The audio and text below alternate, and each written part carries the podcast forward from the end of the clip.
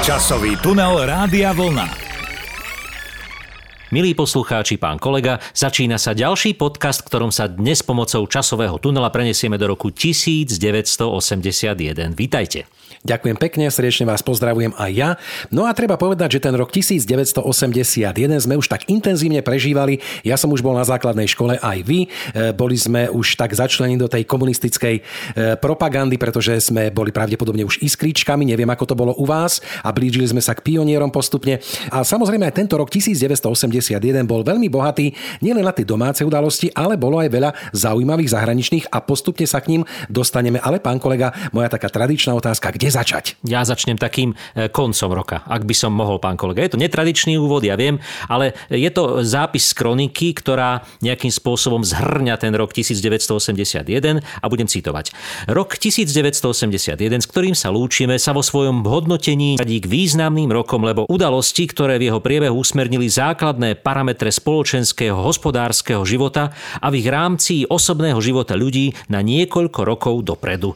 Pri vstupe do roku 1981 generálny tajomník UVKSČ prezident republiky Gustav Husák zdôraznil, Úlohy, ktoré si kladieme v nasledujúcom roku, nebudú ľahké. Musíme zlepšovať životnú úroveň, riešiť celý rad nových, naliehavých potrieb, vyžaduje si to od každého z nás lepšiu, kvalitnejšiu a produktívnejšiu prácu. Krásne slova však, pán kolega. Tak pán kolega, tak krásne slova, áno, také typicky funkcionárske, ale neviem, prečo sme začínali takto na konci roka. Predsa len ten nový rok priniesol veľa zaujímavostí. Nebilancujme hneď na začiatku. Pán sa, kolega. pán prezident začínal koncom roka, no tak vy začnite začiatkom. No, dobre, pretože naozaj boli zaujímavé udalosti, aj keď teda niektoré boli také všedné, ktoré bežali každý rok. To napríklad boli všeobecné voľby do federálneho zhromaždenia, národných rád a všetkých tých národných výborov, ktoré fungovali. Tie sa udiali 5. a 6. júna. No a samozrejme ani teraz výsledky neboli nejaké prekvapivé. E, pán kolega, typnite si, koľko sa zúčastnilo e, na týchto voľbách, koľko percent voličov. Pán kolega, ja viem, koľko to bolo, pretože celé 80 roky nás prevádzala tá krásna číslovka, tie krásne čísla 99,6 až 9 No tak toto bolo 99,5, boli ste blízko samozrejme, ale bolo to viac ako 99, čo dnes už pravdepodobne nejeden politik by túžil, keby práve tá jeho strana mala 99% vo voľbách. No, no, len nech si nechajú zájsť chuť na takýmto spôsob e, volie, pretože všetci veľmi dobre vieme, ako tieto voľby prebiehali. Áno, presne tak. A ešte jedna taká zaujímavá udalosť na začiatku roka. 6. až 10. apríla sa konal 16. zjazd komunistickej strany Československa. Zúčastnilo sa ho okolo 1400 delegátov zo všetkých krajov republiky. No a samozrejme nič nejaké výnimočné sa neudialo. Politika normalizácie pokračovala úspešne ďalej. Takisto sa ani nejaké kádre neobmenili a všetko sa tak udržiavalo v tej hladine alfa, aby všetkým dobre bolo. Takže toto boli také dve udalosti, ktoré by som ja dal na začiatok tohto roku roku 1981. No a že teda bolo dobré aj tým zjazdujúcim súdruhom, pretože mali nové pohodlné kreslá, o tom si povieme neskôr. Teraz však už prvá ukážka z roku 1981. Mimochodom pri výbere dnešných piesní som vôbec nemusel e, siahnuť do českej populárnej hudby, pretože naozaj Slovenská toho mala na konte Habadej. Už v tomto roku začínali tie zlaté 80. roky, také e, príznačné pre slovenskú populárnu hudbu. A začneme hneď veľkým hitom skupiny Elán z prvej jeho LP platne Chcel by som ti šepkať. Raz ťa zmením celú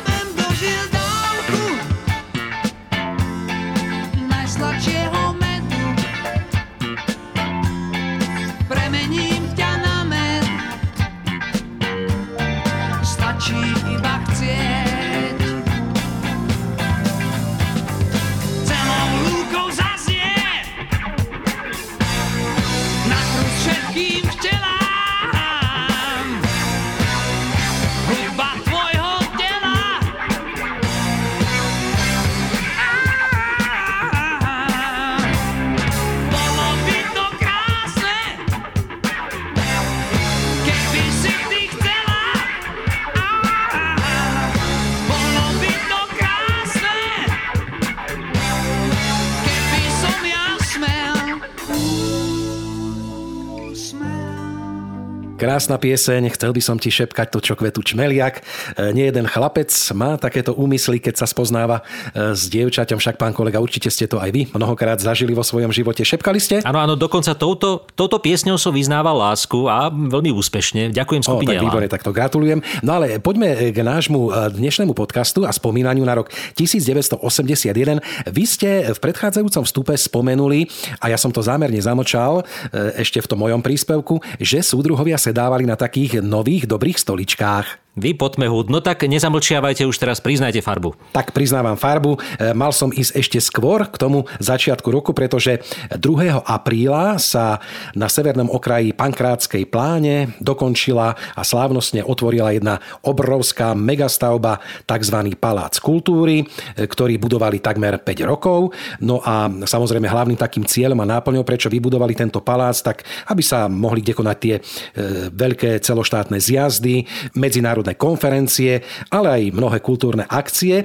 No a trošku, aby som teda o tomto paláci kultúry prezradil aj viac, tak e, v budove je 8 sálov s kapacitou takmer 4500 miest, z čoho najväčší ten zjazdový sál dokáže prijať až 2500 osôb, takže krásny darček si vedeli dať e, k tomu 16. E, zjazdu, ktorý sa konal už o pár dní a ja ešte len poviem, že v roku 1995 bol tento objekt premenovaný na Kongresové centrum Praha. Krásne ste to povedali, pán kolega, ale ste si nemysleli, že len bratia Češi takto krásne oslávili zjazd komunistickej strany Československa, no tak aj my sme v tomto roku 1981 otvorili krásne priestory, moderné, veľkorysé priestory Domu revolučného odborového hnutia na Bratislavskou Trnavskou mýte, e, neskôr známy Istropolis. Dodnes tam stojí, aj keď treba povedať, že po tých 40 rokoch jeho existencie je dnes jeho existencia ohrozená. Zdá sa, že sú jeho dni spočítané, aj keď teda nádej umiera posledná, verím, že ešte neumrela. Poďme sa teda pozrieť na to, ako tento e, dom odborov vznikal. Predstavte si, že naprojektovaný bol už v roku 1956, čiže trvalo celých 25 rokov, kým sa tento dom otvoril v celej svojej kráse. E, autormi projektu boli e, architekti Konček, Skoček a Titl. No a tento krásny dom vznikal postupne v etapách. Najprv v roku 67 bola postavená tá výšková 16 podlažná budova. V roku 1971 dom techniky, ktorý je v zadnej časti. V roku 1970 1954 spolu so mnou prišiel na svet Dom detí a mládeže a o rok neskôr aj klubová časť. No a potom sa začali diať veľké zmeny, pretože prišla nová politická garnitúra. V roku 1976 dostali architekti veľmi náročnú úlohu zväčšiť sálové priestory, akcentovať ich zjazdovú a kongresovú náplň, pretože súdruhovia potrebovali veľkú miestnosť, kde by sa mohli zmestiť všetci, keď sa konal zjazd komunistickej strany Slovenska a tak dostali architekti úlohu, aby spravili sálu, do ktorej sa zmestí až 1280 návštevníkov návštevníkov. A to sa im podarilo. V roku 1981 bola slávnostne otvorená táto sála, samozrejme za účasti delegácií a teda aj celý dom revolučného odborového hnutia, kde boli rôzne multimediálne centrá, e, rôzne malé divadelné sály, kinosály, aj tá veľká sála známa napríklad aj z Bratislavskej líry, do ktorej v polovici 90. rokov nainštalovali zvukový systém Dolby Stereo a rôzne iné akustické prvky. Bola to zaujímavá sála a dodnes teda je zaujímavá sála. No a na záver za zmienku stojí aj e, zaujímavý fakt, že celá tá majestátnosť tohto objektu je posilnená obkladom z kubánskeho mramoru a traduje sa, že to bol priamo dar od pohlavára Kuby Fidela Castra. Takže blahoželáme Istropolisu k jeho 40 no a veríme, že teda ešte nejaký ten rôčik požije. A ja vás ešte doplním, e, že nesmieme zabudnúť, že my sme takisto my dvaja s našou skupinou sme tam niekoľkokrát účinkovali. Bol to taký zážitok naozaj pre tými e, vyše tisíc ľuďmi, ktorí si tam posadali. No, neboli ich tedy až tisíc, ale v každom prípade ten velikánsky priestor hrať na takom pódiu, tak to je naozaj veľký zážitok. Áno, samozrejme. No ale poďme teraz na iný zážitok, ktorý sme mali v televízii v roku 81. Aj o tom ešte bude reč, ale my si to už tak trošku predznamenáme. Pieseň z muzikálu Neberte nám princeznú spieva Miroš Birka. Hľadá sa dieťa z dobrej rodiny a sekundovať v tejto skladbe bude aj Marie Rotrová. Takže Dežo Ursíny a už spomínaní speváci Hľadá sa dieťa z dobrej rodiny. Hľadá sa dieťa z dobrej rodiny. Už hľadáme ju celé hodiny. Povedzte, kde je. To v tejto chvíli jasné nie je. Naše dieťa môže byť? Prehľadajte v meste každý byt. Všetky kiná, všetky obchody, tam kam chodí, aj kam nechodí, prebehnite všetky parky, spýtajte sa z muzlinárky, ponúknite vhodnú odmenu. Možno si ľudia na ňu spomenú.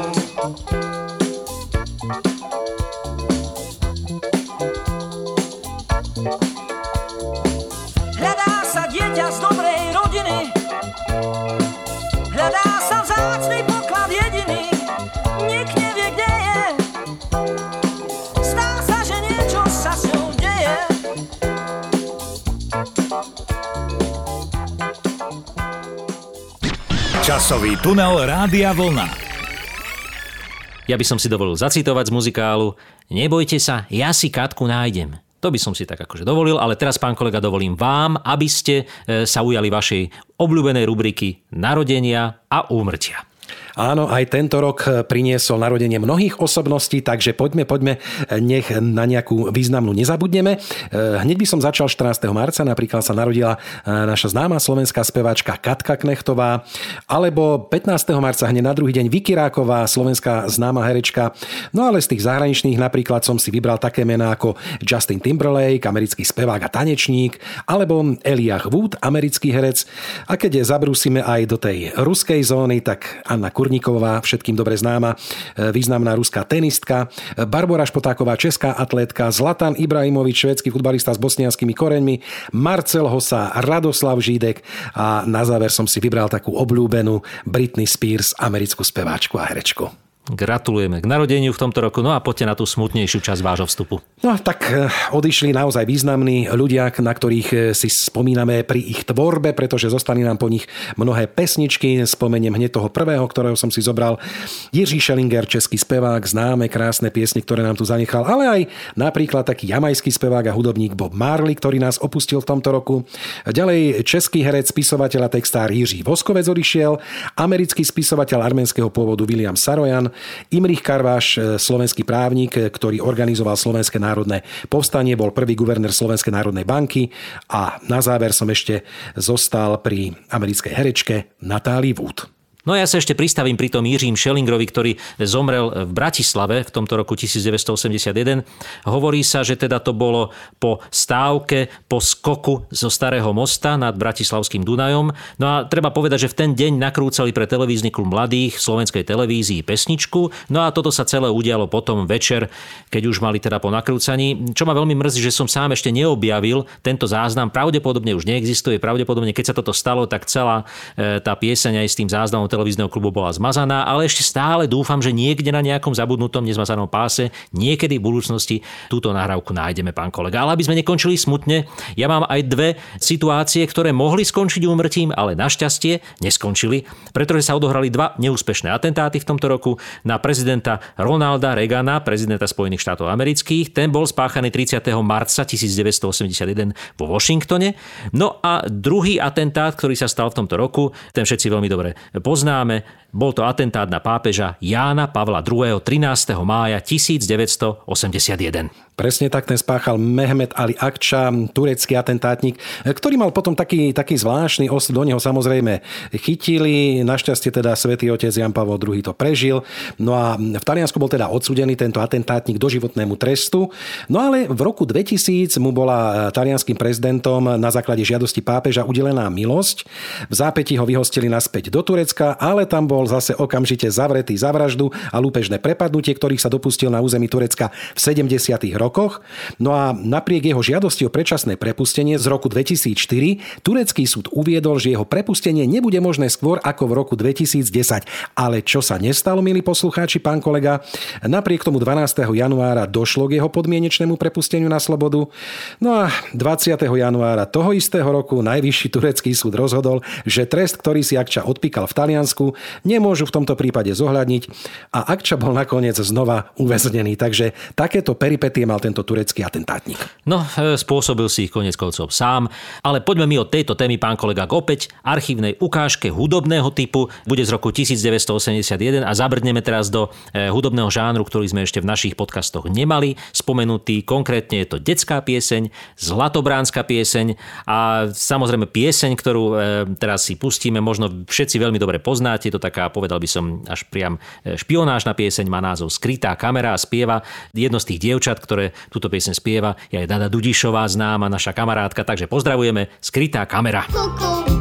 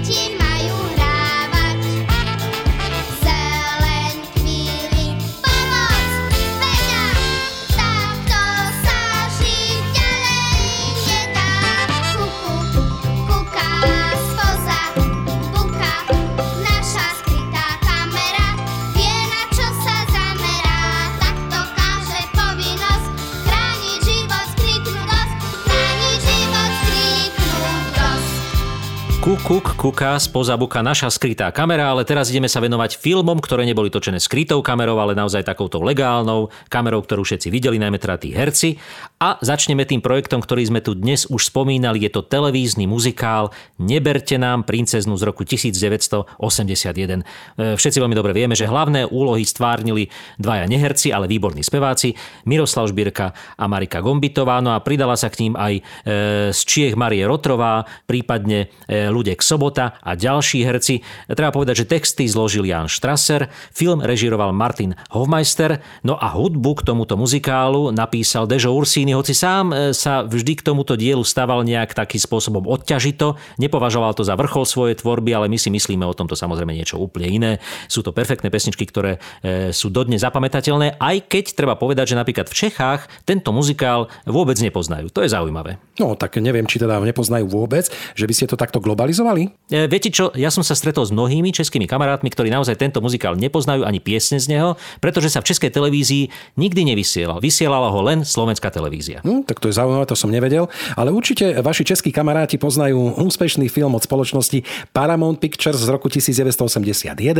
Pod režisérskou taktovkou Stevena Spielberga vznikol fantasticko dobrodružný príbeh dobyvatelia stratenej archy a ten známy archeológ Indiana Jones, ktorého stvárnil herec Harrison Ford. Takže pravdepodobne tento film poznáte nielen vy, ale aj v Čechách, ale aj na celom svete. Pán kolega, ale my nie sme o nič horší, pretože zatiaľ čo Američania si tam točili nejaké sci-fi, tak my sme si tu natočili sci-fi kombinované s fantasy a zároveň historický román, ktorý parodoval Verneovské knihy a Verneovské romány, známy film Tajemství hradu v Karpatech. Ja si na tento film režiséra Oldřicha Lipského naozaj veľmi spomínam ako dieťa, pretože sa mi ten obraz tej spievajúcej opernej divy v tom okne, keď ju ten, e, ten, ten pútnik tam videl, ako sa šplhal na tie hradby a celé tie vynálezy a tá desivosť toho, toho priestoru s tými otvárajúcimi sa dverami, zatvárajúcimi sa oknami a tak ďalej, čo tam všetko fungovalo na tom hrade. Naozaj je to film, ktorý dodnes si rád pozerám a oplínil môj život možno, že aj v tej science fiction, ktorú som si vďaka tomuto filmu obľúbil. No vidíte, tak ja neviem, či ste vedeli, že toto natáčanie prebiehalo na Čachtickom hrade, kde je dodnes aj umiestnená pamätná doska, takže ak by ste si ju chceli pozrieť, tak na Čachtický hrad všetci. No ale poďme k ďalším filmom, pán kolega, pretože nielen tieto, čo spomíname, bolo ich trošičku aj viac. Napríklad veľmi úspešný a zaujímavý film bol film režiséra Martina Holeho z tohto roku Noční jazdci, kde hrali napríklad Michal Dočolmanský, Radoslav Brzobohatý a mám taký pocit, že tam sa jednalo o to pašovanie koní cez hranice Polsko, Československé, takže toto bol tiež veľmi zaujímavý film, ale potom aj taká bláznivá čierna komédia režiséra Juraja Herca, Buldoci a Třešne, to ste pravdepodobne videli, pán kolega, Áno, aj v. Čechách to videli. Hlavnú úlohu v tomto filme hral Marian Labuda, no a ďalšiu z postav stvárnil aj známy československý herec Jiří Hrzán, ktorý bohužiaľ e, behom natáčania tragicky zahynul, takže aj takéto smutné udalosti sa diali pri natáčaní tohto filmu, ale potom ešte napríklad e, na pobavenie taká klasická e, slovenská komédia režiséra Juraja Jakubiska Nevera po slovensky. To predpokladám, že ste videli, pán kolega. No niekoľkokrát televízia nám to ponúka pravidelne e, v rôznych krátkých intervaloch. Ale ja by som, pán kolega, prešiel ešte k jednej e, takej čiernej komédii až hororu Jura Herca, ktorý nakrútil spolu s jedným hlavným účinkujúcim hlavnou postavou tohto filmu, ale nebol to človek, predstavte si to, bolo to auto. Mám na mysli teraz film Upír z Feratu a je to vlastne o aute, ktoré bolo zároveň pretekárskym autom, ale aj upírom, ktorý cez plynový pedál vysával ľuďom, šoférom tohto auta krv. Také toto bolo náročné. A zaujímavé na tomto filme, respektíve na tom aute, je, že sa jednalo vlastne o Škodu 110 Supersport, prototyp auta, ktoré naozaj reálne vzniklo. Vývoj prebiehal v rokoch 69 až 71 a bol vyrobený teda prototyp, ktorý bol odprezentovaný aj na výstavách, zaujal verejnosť, lebo to bol krásny športiak, dvere sa otvárali dohora, mal obrovské množstvo reflektorov vpredu aj vzadu, no ale samozrejme do výroby sa nedostal. Až potom v tomto roku 1981, potom čo účinkoval aj v iných filmoch, sa stal hlavnou postavou, bol síce prestriekaný na čiernu farbu a takto aj dodnes zostal, takto je aj vystavený nastavený. A ešte, ak dovolíte, pán kolega, milí poslucháči, aj keď sme už dlhší, spomeniem ešte tri seriály, ktoré boli dôležité pre tento rok 81. Okres na severu, len krátka, e, taká notická. Hrdinou 13-dielného seriálu je okresný tajomník KSČ v Brodu Jozef Pláteník. Takže to všetko vystihuje. No a potom dva seriály, ktoré boli veľmi zaujímavé a zábavné. 6 rán do klobúku vzniklo v tomto roku 81. Bola to tá známa súťažná hra, kde sa hádzali loptičky do klobúka, hádali sa rôzne vtipné otázky a odpovede. No a potom ešte jedna významná e, séria pre najmä slovenskú televíziu, pretože zatiaľ čo ju tvorili českí autory po väčšine, aj český Jiří Grigar, známy vedec a popularizátor vedy, tak e, keďže tam v Čechách nebolo príliš vedenie televízie televízii aj súdruhovia otvorení vzniku takéhoto projektu. Celá výroba sa presunula na Slovensko, no a potom dlhé roky sa aj na Slovensku tento seriál vyrábal Okná vesmíru do Korán. Známy seriál, ktorý milovali, myslím, všetci, ktorí mali radi tajomstvá vesmíru a vedy. Takže, pán kolega, toto všetko by som nejak tak e, zhrnul e, v našom filmovom okienku, ale čo myslíte, už by sa hodila asi pieseň? Už dávno, už dávno, pán kolega, takže poďte, dajte. E, pozasíňame to teraz spolu so skupinou Modus, ktorá v tomto roku 1981 vydala svoj album 99 zápaliek, o tom potom, teraz však pieseň, krásna pieseň, viac hlasá pieseň, pozasínané.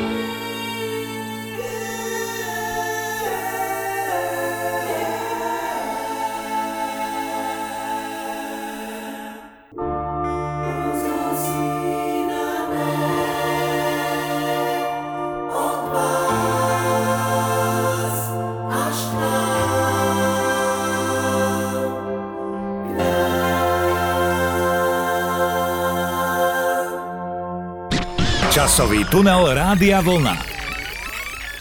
Krásna pieseň pozhasínané Dodnes túto pieseň obdivujú mnohí speváci a pokúšali sa aj o jej cover verzie, či už viac alebo menej úspešne, to už necháme na vás, ale poďme e, teraz k hudbe a k albumom, ktoré v roku 1981 uzreli svetlo sveta a že ich bolo požehnanie. O tom svedčí aj náš krátky výber albumov, ktoré v tomto roku vyšli. Začnem tými, ktoré boli vydané v tom českom vydavateľstve Suprafon. Ulice, to bol 7. štúdiový album českej rokovej skupiny Olympic. Krásne pesničky na ňom vychádzali. Bol vlastne strojice album albumov spolu s prázdninami na Zemi a z laboratórií. Vyšla taká trilógia troch albumov, ktoré boli, dá sa povedať, z dnešného pohľadu trošku angažované, venovali sa ekológii, ľudskému spoločenstvu, vede, technike. Čiže toto bol český album, krásny, úspešný. No ale na Slovensku sme mali veľkú zápalu nových platní. 8 svetadiel už sme spomínali skupina Elán, krásne pesničky, prevratný album, ktorý naštartoval kariéru skupiny Elán. Modrý vrch, štvrtý štúdiový album slovenského eh, ardrokového skladateľa a speváka Deža Ursínyho, aj autora už spomínaného muzikálu Neberte nám princeznu. E, Marika Gombitová vydala svoj druhý štúdiový album Môj malý príbeh. Miroš Birka vydal svoju reedíciu albumu Dr. Sen v anglickej verzii, Dr. Dream sa volala. Skupina Katapult vydala takú prorockú pieseň a zároveň platňa sa tak volala 2006 až se bude psát rok 2006. Či sa budú mať deti keď hrať, vie to viete. No a Lenka Filipová krásnu zamilovanú platňu s názvom Zamilovaná. No vidíte, tak krásne albumy všetko, ale zabudli ste na jeden veľmi, veľmi podstatný, pán kolega, pretože v tomto e, roku vznikol aj legendárny štúdiový debitový album z autorskej interpretačnej dielne Milan Lasica, Julius Satinsky a Jaroslav Filip. Známy album Bolo nás 11. Už nás je len 10, pán kolega, ale nezabudol. Pán kolega, poznáme. Uvidíte prečo za chvíľočku. Áno, áno, áno. Aha, dobre, dobre, dobre, takže som rád, že teda ho máte v merku, ako sa hovorí. Ale ja by som vás ešte doplnil z tejto slovenskej a československej scény. E, Poďme trošičku aj do zahraničia, pretože v tomto roku vznikla napríklad americká metalová skupina Metallica. A to som nevedel, že vlastne táto skupina sa dala dohromady na základe inzerátu v Los Angeleských novinách, ktorý tam dal bubeník Lars No vidíte, Ulrich. že nefungujú inzeráty zoznamovacie, potom takto sa- fungujú. Áno, áno, áno. Fungujú to. A takisto vznikla aj anglická synthpopová dvojica Pet Shop Boys v Londýne v tomto roku. No a táto dvojica po celom svete predala viac ako 50 miliónov nahrávok, pričom je aj uvádzaná v Guinnessovej knihe rekordov ako najúspešnejšia dvojica v hudobnej histórii Spojeného kráľovstva. Takže vznikli tieto dve významné skupiny okrem iných. No a samozrejme neviem, či môžem teraz spomenúť Zlatého Slávika, alebo chcete povedať niečo vy? Nie, spomente, pán kolega, nenechajte sa prosiť, veď ja som veľmi zvedavý, kto bol zlatým slávikom v tomto roku. Či to náhodou nebol Karel Gott. No správne, pán kolega. To, a ako ste vedeli? No tak som si typol. Aha, dobre. Takže Zlatý Slávik v tomto roku, áno, prvý Karel Gott, druhý Michal David, tretí Víteslav Vávra, to som prekvapený, takéto meno. Áno, som spievajúci nejak bubeník. Holky Aha. Gimplu. Áno, poznám. Aha, aha, takže Víteslav Vávra. No a zo speváčok vyhrala v tomto roku túto kategóriu Zlatého Slávika Hanna Zagorová, druhá bola Helena Vondráčková a tretia Marika Gombitová. Kategóriu skupiny vyhrala skupina Olympik, druhý bol orchester Ladislava Štajdla, no a na treťom mieste sa umiestnili plavci. A keď ste spomínali toho e, Karla Gota, pán kolega, spomíname ho stále, keďže vyhrával tých Zlatých Slávikov, e, tak na otázku, ako by reagoval, keby ho iný spevák zosadil z prvého miesta, viete, čo povedal? No, myslíte v tomto roku 81? Áno, v tomto roku No to netuším. 1981. Hovorte. tak citujem. Zlatý Slávik je hra a ako taká sa musí aj brať. Keď sa predo mňa dostane človek, ktorý spieva lepšie, je to v poriadku. Keď sa tam posunie spevák, ktorý spieva horšie, tak na to publikom časom príde a on musí odstúpiť z piedestálu. Z veku zatiaľ žiadne obavy nemám. Skúsenosť vyzretého chlapa je v piesniach celkom príjemná. A aj keby som po niekoľkých rokoch spadol na rebríčkoch popularity dole, 17 zlatých slávikov hovorí za všetko a tak skoro nebude prekonaný. No tak už všetci veľmi dobre vieme, ako to potom neskôr prebiehalo, že tam prišiel Peternat, že tam prišiel ešte predtým Meky Žbírka a na chvíľočku toho Karla Gota zosadili, až to rozdelenie Československa mu zase pomohlo vrátiť sa tam, eh, kam patril. No ale pán kolega, ja mám jednu takú zaujímavosť ešte z tohto roku 81, o ktorej som ani len netušil, keby ste mi ju neboli v podkladoch pre dnešný podcast pripravili, ja som si k tomu doštudoval, alebo respektíve napozeral ďalšie veci. Predstavte si, že v tomto roku 1981 v Pražskej Lucerne vystúpila so svojou skupinou a vokalistkami Tina Turner. Predstavte si to, ja som to vôbec nevedel, veď ona v tom čase dokonca ani nebola ešte populárna, pretože nespievala vlastné piesne, zo pár vlastných piesní s manželom, ktorý ju teda trošku, e, ako všetci veľmi dobre vieme, tyranizoval a terorizoval a robili jej zo života peklo, ale väčšinou spievala prevzaté veci od Rolling Stones, od e, Beatles, od The Who a e, samozrejme, tento koncert bol naozaj zaujímavý. Ak e, si to chcete pozrieť, nájdete to aj na internete. Tento koncert má zaznamenaný Česká televízia a bol to taký zvláštny koncert, pretože tá Tina Turner v takom tom strohom oblečení s tými vokalistkami, dá sa povedať, že bola viac neoblečená ako oblečená, vystupovala na tom lucerňáckom pódiu a tam sedeli oproti takí tí socialistickí československí diváci v tých oblekoch, tie dámy, tak sedeli a tak sa dívali na to, čo sa pred nimi deje. Mnohí možno neverili vlastným očiam, e, mnohé manželky sa snažili oči svojim mužom zakrývať, pretože to, čo sa tam dialo, bolo naozaj neuveriteľné na podmienky československej kultúry. Pozrite si to, stojí to za pozretie a ja som teda nevedel, že toto sa celé udialo. No a samozrejme všetky hity, ktoré Tina Turner potom neskôr naspievala, vznikali až po tomto koncerte. Tie sa u nás naživo odohrali až v roku 1996, keď sa sem táto speváčka opäť vrátila. Áno, presne tak. No a tak, pán kolega, povedali sme už veľa slovíčok. E, Teraz si opäť strihneme nejakú peknú pesničku, keďže sme v tej kategórii No, hudba. to som chcel práve e, povedať, že som nezabudol na tú vašu platňu, bolo nás 11, na ten krásny počin Lasicu Satinského a Filipa. A ja si z nej pustím pieseň, ktorú mám mimoriadne rád, ktorá tak nejak symbolizovala tú našu slovenskú povahu. Spomínam na Paríž, aj keď som tam nikdy nebol. Spomínam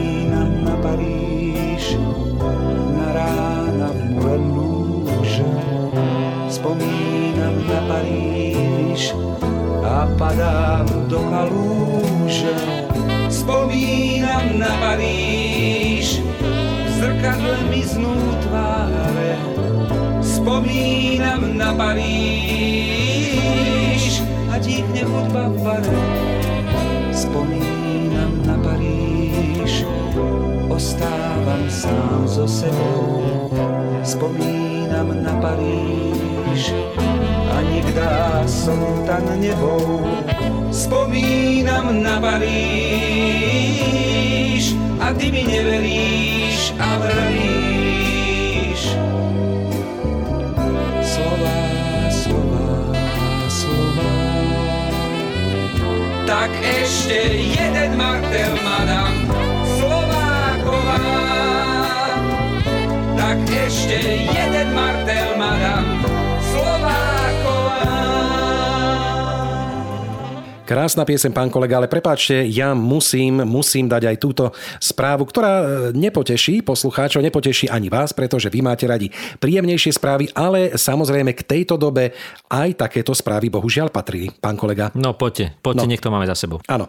V Prahe bol 11. októbra dopadnutý sériový vrah Ladislav Hojer, ktorý, počujte dobre, v rokoch 1978 až 81 na celom území republiky v Dečíne, v Prahe, Brne, pri Košiciach sa dopustil najmenej 5 brutálnych sexuálne motivovaných vražd žien. Takáto zhýrala osobnosť to bola nakoniec sa priznal k 18 znásilneniam. História hovorí, že išlo naozaj o primitívneho, asociálneho, výrazne agresívneho človeka.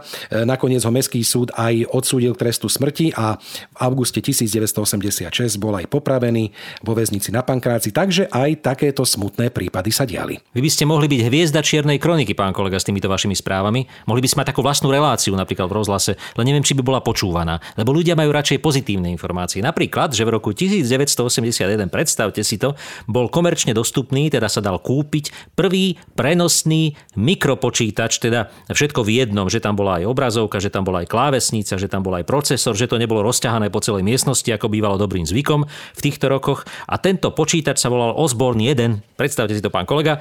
Bola to taká maličká mašinka, vážila 12 kg, stála iba 1795 dolárov. No a mal, ako som už spomínal, e, implantovanú alebo integrovanú sklápaciu klávesnicu, ktorá slúžila zároveň aj ako veko počítača. Keď sa odklopila, tak bolo vidieť krásnu čierno-bielu 5-palcovú obrazovku, e, ktorá mala 24 riadkov a 52 znakov. 5 palcov to je zhruba 13 cm, tak si to predstavte tak nejak, ako to vyzeralo.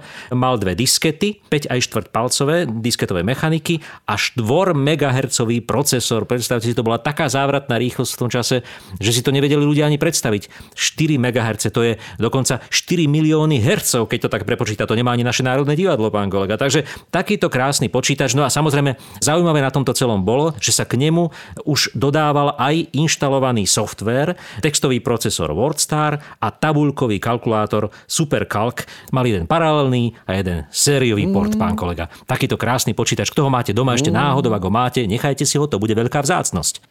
No tak neviem, či niekto v Československu si mohol kúpiť takýto počítač, možno už až potom neskôr z nejakej burzy. No ale pán kolega, neviem, či by sa na takúto obrazovku zmestil aj taký slávny obraz, ako bol obraz Gernika od Picasa. Nie, nie, nezmestil by sa, pán Čo kolega. poviete? Ja meral Nezmestil, som to. že? Nie, nie. To som si aj myslel.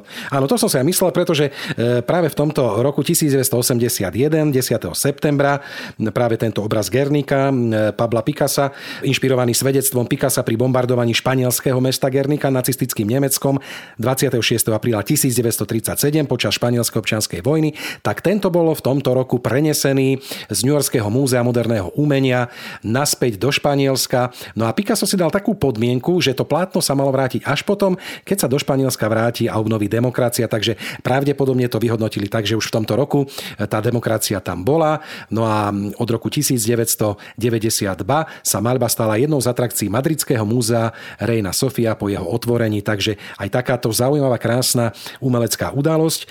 A máte ešte niečo? Ja mám, pán kolega, ešte áno, jednu vec takú zaujímavú, ktorá sa Aha, v tomto pardon, roku udiala. dobre. Pretože v roku 1981 začala vysielať televízia, ktorú ja som prvýkrát videl až v roku 1988, keď nám cez paneláky na sídlisku natiahli kábel. Bola to vlastne taká prvá doslovne káblová televízia, dali tam niekde nejaké príjimače satelitné a rozťahali tie káble po celom sídlisku. A my sme si prvýkrát okrem tej slovenskej a československej televízie a sovietskej televízie v tom čase vo zvolenie mohli pozrieť západné televízie a videl som prvýkrát v živote farebnú MTV, kde bežali všetky tie zahraničné videoklipy a my sme konečne videli, ako vyzerajú zahraniční speváci v skutočnosti, lebo dovtedy sme ich počuli iba z nahrávok, iba z kaziet, iba z platní.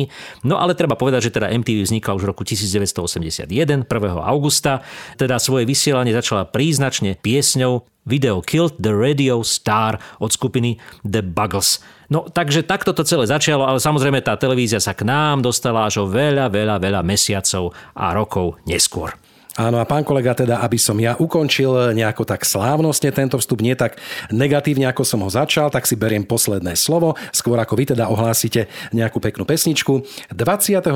júla sa v Londýne konala svadba princa Charlesa a princezny Diany, ktorá síce neskončila e, nakoniec až tak slávne, ale určite v tento deň to bol veľký zážitok nielen pre nich, ale pre celý svet, pretože to bola naozaj veľká, veľká celosvetová udalosť. Áno, my sme ju samozrejme naživo nepozerali v našich televíziách, iba tá zvyšná západná časť sveta táto pozerala v priamom prenose, ale my sme počúvali pesničky z rozhlasu a keď sme počuli jednu pieseň od skupiny Olympic, novú z roku 81, tak sa začala šíriť fáma, že skupina Olympic to chce zabaliť. A že to nezabalila, to vieme, samozrejme, pretože e, tých koncov už bolo niekoľko, ale stále ešte hrajú. No ale v tomto roku vznikol veľký hit pieseň, ktorá sa vždy hráva na záver diskoték, na záver plesov, na záver zábav a je jasná, pretože je to jasná správa o konci nášho podcastu, pán kolega. Takže sa asi zostáva už len rozlúčiť. Takže ja sa za seba, pán kolega, lúčim, dúfam, že to urobíte aj vy. Milí poslucháči, majte sa pekne a pri ďalšom podcaste opäť do počutia. Robím to aj ja, do počutia a púšťam Olympik z roku 1981.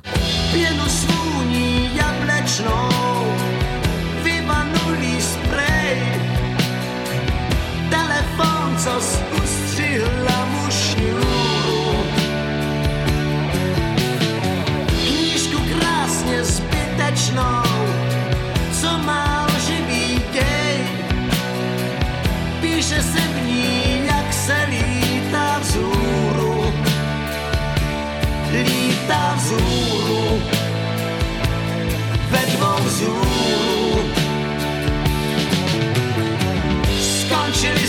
jasná zpráva, není komu z okna mávat víc. Jasná zpráva, rub,